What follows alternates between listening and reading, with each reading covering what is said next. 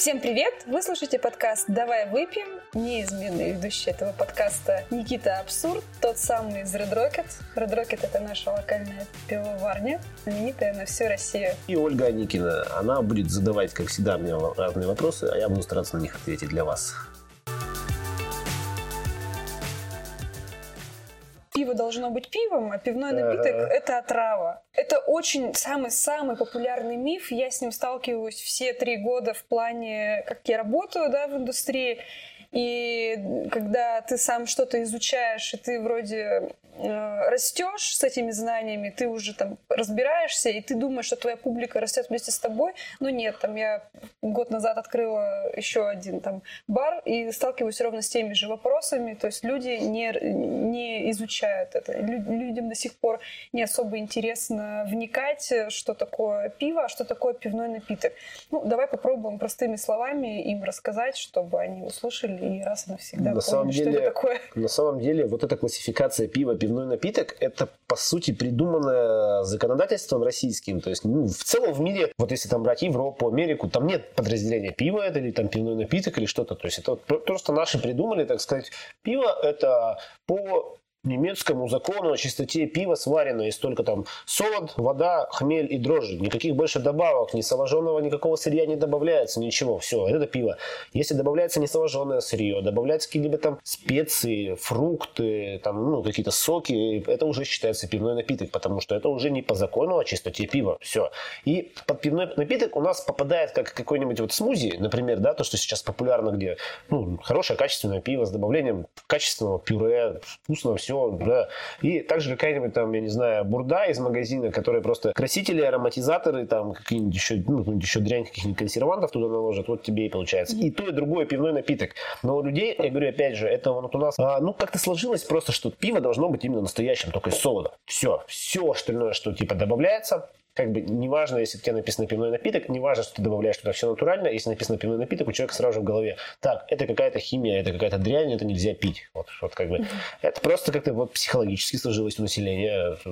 Но при этом я, кстати, всегда привожу им в пример их, ну, например, вот массово любимое пиво Хугарден, это классический бланш, в котором что у нас? Кориандр, кардамон, что-то. Кориандр, там, да, цедра, апельсина, да. То есть они это с радостью берут и пьют, потому что вот там нет вот этой вот горчинки, потому как я читала, опять же таки, в Википедии давным-давно, что там либо вообще не использовали хмель, либо его добавляли совсем чуть-чуть, чтобы, ну, видимо, для консервации. Да. Стали добавлять. А так это все вот пшеничное, плюс еще вот там со специей и немножко цедра, апельсина, и так приятно играет. В основном, конечно же, девчонки любят, но парни тоже предпочитают такой напиток. Yeah. И они не считают это пивным напитком, они не задумываются, но это же пшеничное, все. При этом вот как раз таки, если брать Хугарден, то да, это прямо классический пивной напиток по российскому законодательству, потому что в нем используется, ну, во-первых, пшеничный солод, ну, это ладно, это еще окей, ну, как бы, да, для пшеничного. Во-вторых, в нем используется несоложенная пшеница. Это уже, не дает возможности, ну, там какой-то процент используется, а не дает возможности назвать это пивом. А также там есть кориандр и цедра апельсина. То есть все, по умолчанию, по законодательству у нас это пивной напиток. Но почему-то да, у нас люди считают, что вот если там чуть-чуть специй, то это нормально. Ну, как бы не переживают, что это пивной напиток. Если там соки какие-либо добавлены, то почему-то переживают. Ну, не знаю, как-то. Я читала, в принципе, тоже когда давненько про это все. Изначально вообще этот закон планировался для того, чтобы как раз-таки избавить нас, потребителей, от некачественного напитка. По-моему, в одно время запретили в киосках продавать пиво. Вот я прям четко помню, потому что я жила на Уралмаше, и у нас очень долго, там, много лет стоит один и тот же киосочек, и там раньше можно было купить пиво, то есть крепко это совсем давно запретили там, по-моему, торговать. Ну, в общем, пиво там всегда можно было купить.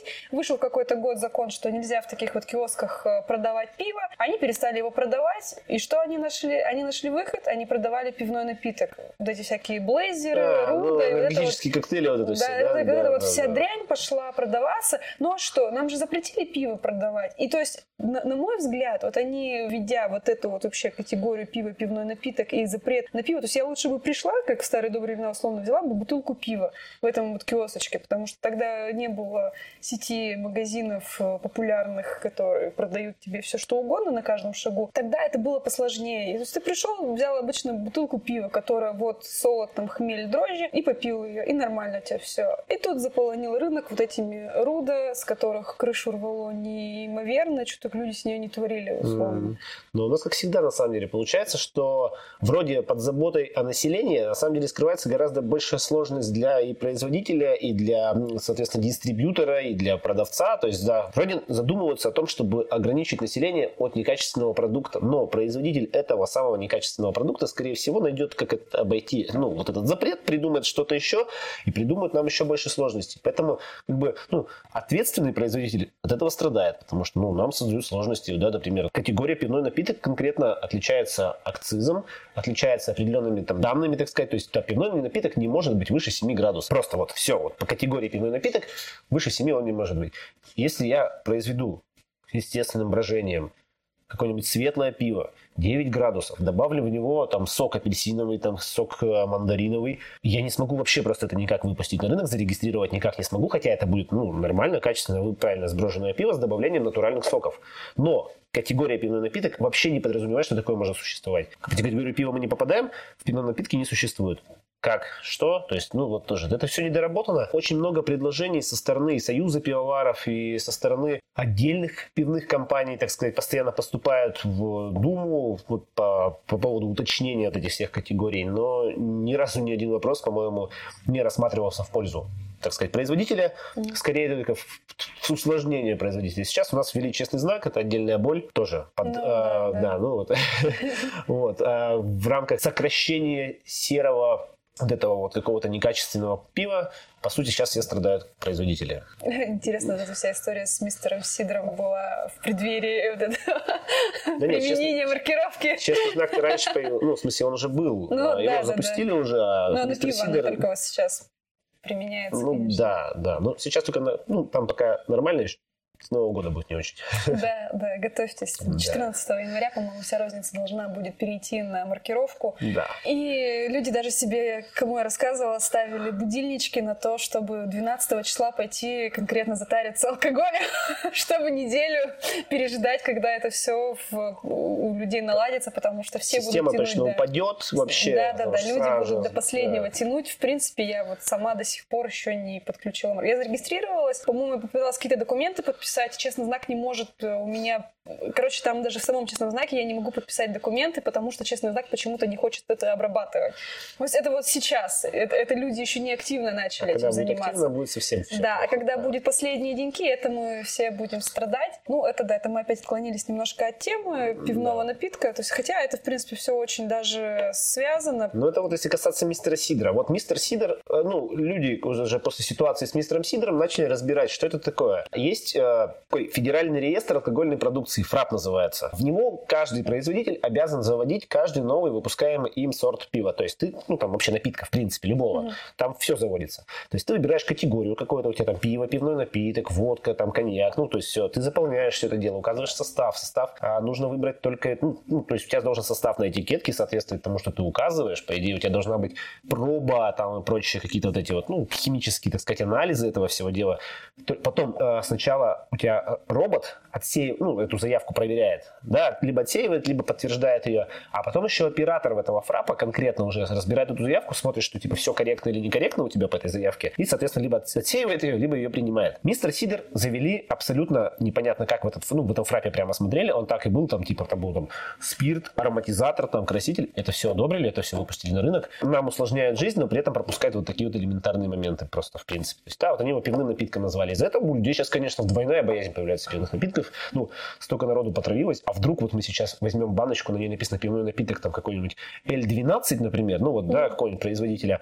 А вдруг это там тот же самый мистер Сидр налит? Отсюда и появляются вот эти все боязни, будем так говорить. Вот и получается маркировка, она для этого и нужна, чтобы ты такой взял пивной напиток и такой раз отсканировал марочку и посмотрел. А нет, а как тоже ее отследить, что сырье-то было качественное. Вот-вот. То есть это очередная система, которая будет, не будет работать до конца, и такие производители типа этого мистера Сидра будут, они не будут никуда деваться. То есть они как были, так и будут. Вот если посмотреть вот просто по районным разливайкам, там вот этой бурды непонятной, там секс на пляже, шампанское асти, там какие-то еще вот это все непонятно, эти пивные напитки, они там штабелями стоят на кранах, народ оттуда полторашками все это хапает, а потом удивляются, что им плохо становится. Это же по умолчанию понятно, что это дрянь. Ну, это мы с тобой понимаем, понимаешь, это как...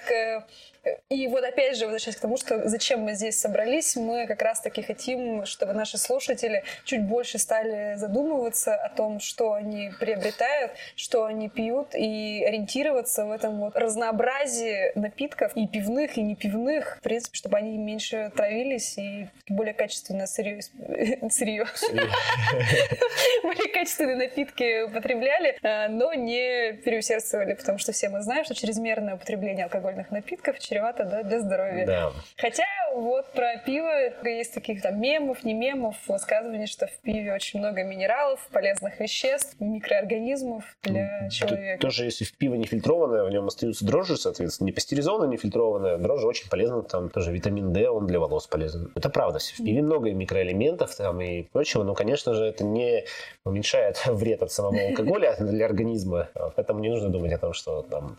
Если говорят ученые, что пиво полезно, значит, оно на 100% полезно. Нет, конечно.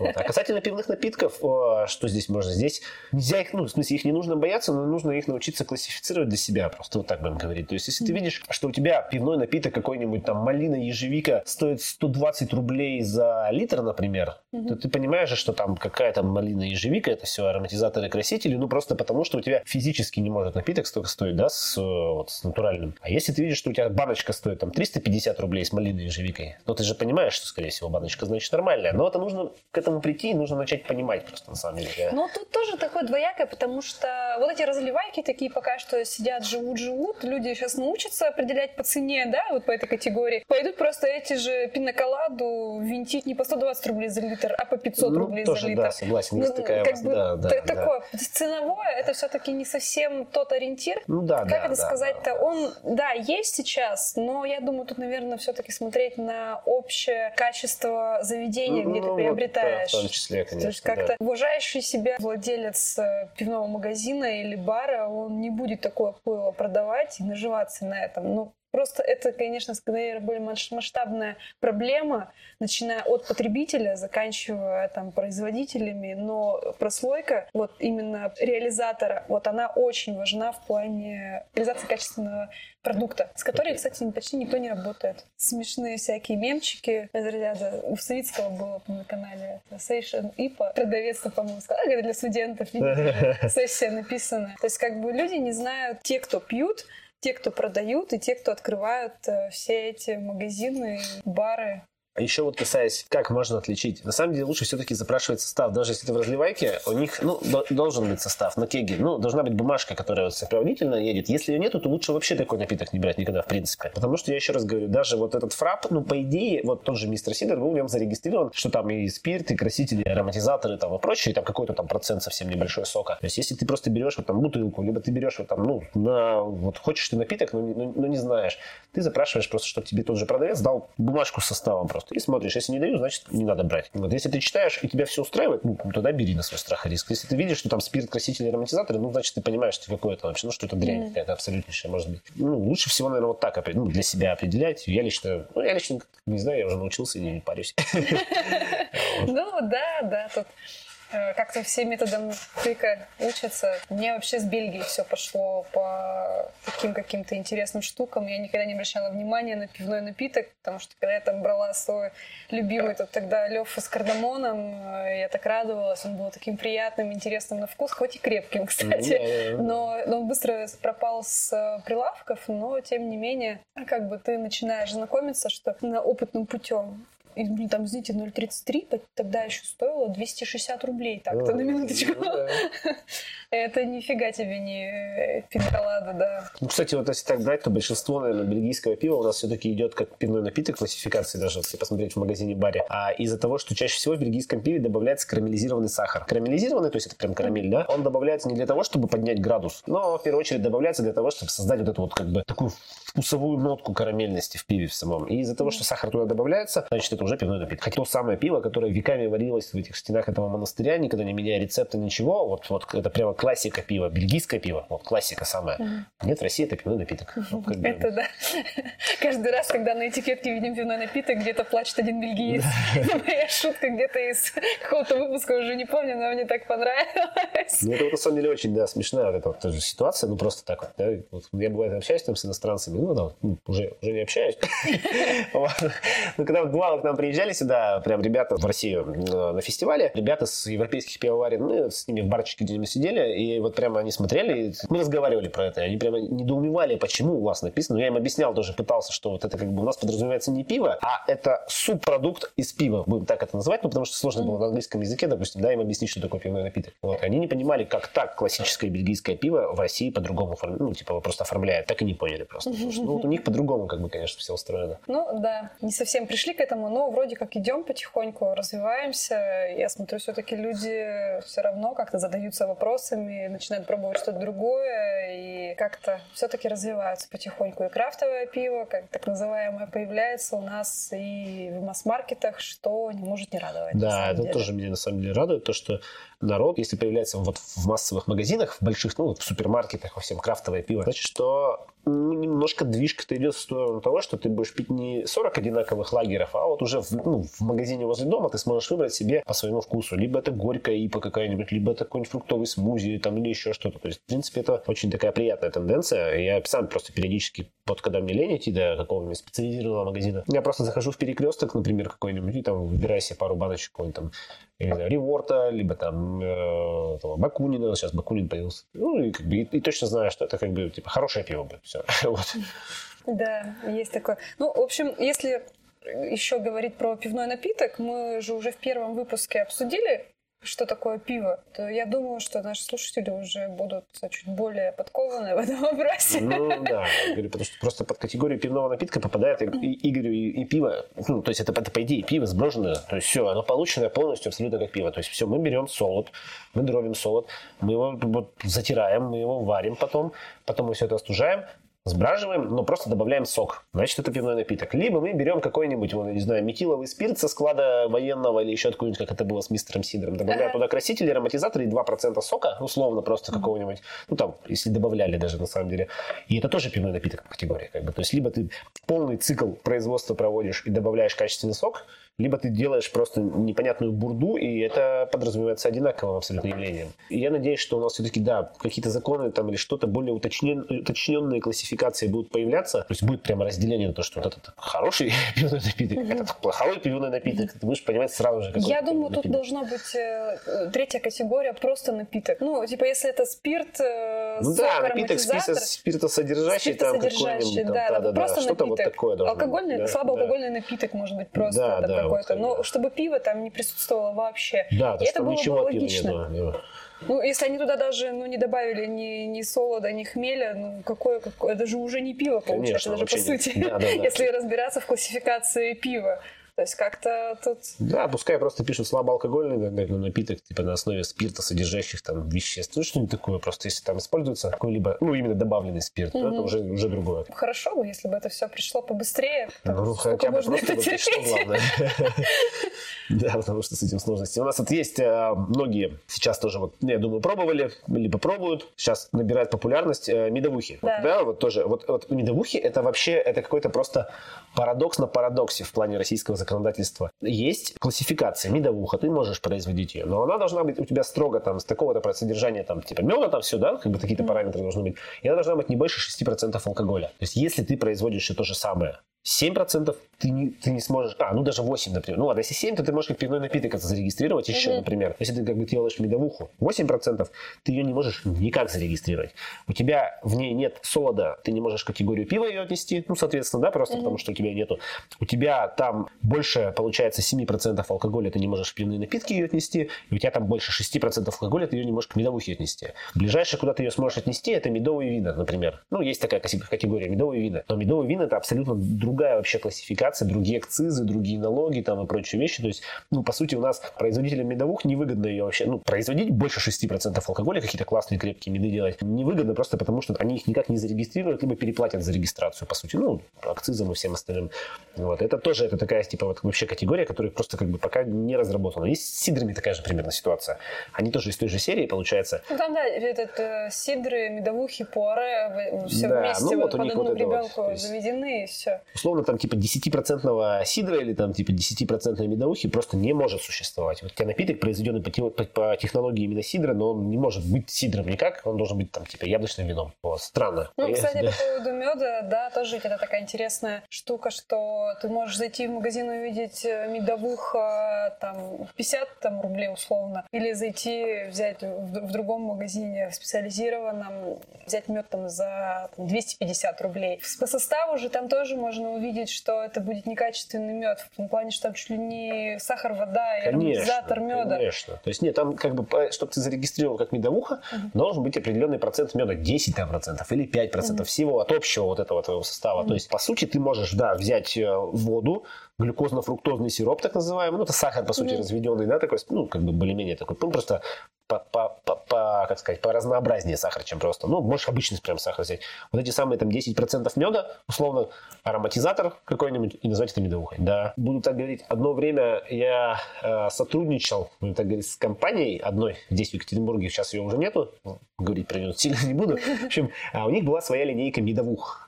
Прям целая линейка, там и баблгам, и еще какая-то дрянь, ну вот просто куча всякого было. Их производили где-то там в Ставрополе или где-то, я не помню, там в каком-то винном заводе. Это как раз было из той серии, что они гордились тем, что у них медовуха, в ней там есть целых 10 там, или 7 или даже процентов меда. То есть они попадали по минималку, ну вот по минимальному самому проходу в категорию медовуха и выпускали вот эту хрень, короче, полную вообще. Там нет ни медовухи, ничего, это газировка просто какая-то с ароматизаторами, вот просто с крепостью там в районе 6 градусов, все. То есть по сути это вот тем же самым, да, каким-то пивным вот этим вот напитком, которые у нас называются эти все блейзеры, энергетические напитки, то же самое. То есть просто пойло для того, чтобы залиться им сладким этим. Вкусом меда. Да, угореть где-нибудь, короче, увалиться в подъезде и все, и лежать. Кстати, да, тоже возвращаясь, если так, ламбик. Это тоже очень исторически древний, абсолютно бельгийский стиль пива. Пиво спонтанного брожения. Это вот то, что мы немножко так не разобрали в прошлом выпуске, если так касаться, это отдельная категория пива спонтанного брожения. Оно, как бы, это пиво, как это, географически защищенное, будем так говорить, название, то есть, да, по сути, его могут производить только в одной провинции, в бельгийской провинции Ламбик называется, у них определенная микрофлора в воздухе, такая своеобразная, в которой определенные, ну, дрожжи и бактерии обитают. И вот исторически просто варили сусло, его выставляли на улицу на ночь, чтобы оно остывало, и естественным образом в него попадали вот эти вот дрожжи и бактерии, и пиво спонтанно начинало бродить. Из-за того, что микрофлора определенная, там всегда, ну, практически всегда все знали, что из него получится, потому что так или иначе там нет никаких негативных бактерий. Вот. И сейчас этот ламбик продолжают производить также точно по этой же исторической технологии, там, ну, прям все, но это у нас пивной напиток. То, что появилось, по сути, прародителем всего современного пива, у нас является пивным напитком. Потому что все раньше, всегда все пиво было кислым, все это были вот эти ламбики, просто, ну, за счет того, что не было, вот, как я уже говорил, не было специальной дрожжи, их не выводили, ничего из этого, ну, то есть, ну, этого просто не было. Поэтому пиво, раньше все пиво было спонтанного брожения, оно все было кислым по умолчанию. Да-да, и я тоже читала, начали добавлять туда специи, в принципе, для того, чтобы вкус-то улучшить. Да, и также со всеми этими ламбиками начали добавлять туда и вишню, и малину, и прочее, для того, чтобы просто вот эту вот уксусность, кислотность, все остальное немножко забить, будем так говорить, получить пиво там ближе к вину. Ну, все равно так или иначе. У нас это пивной напиток, то есть тот же самый ламбик, пивной напиток. Ну, класс. Есть, конечно, еще в сознании людей, к сожалению, вот не знание, поэтому если у вас есть знакомые, которые считают ламбик и пиноколаду одним и тем же пивным напитком из одной категории, пожалуйста, скиньте им ссылку на наш подкаст, пускай они слушают и также узнают более подробно и детально про пиво, пивные напитки, их особенности и вообще, что такое пиво и зачем оно у нас тут существует.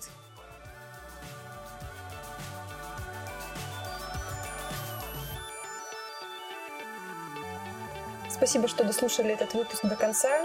Ставьте сердечки, лайки там, где вы там слушаете. Обязательно делитесь этим подкастом со своими друзьями, родными, знакомыми, чтобы мы повышали нашу культуру питья.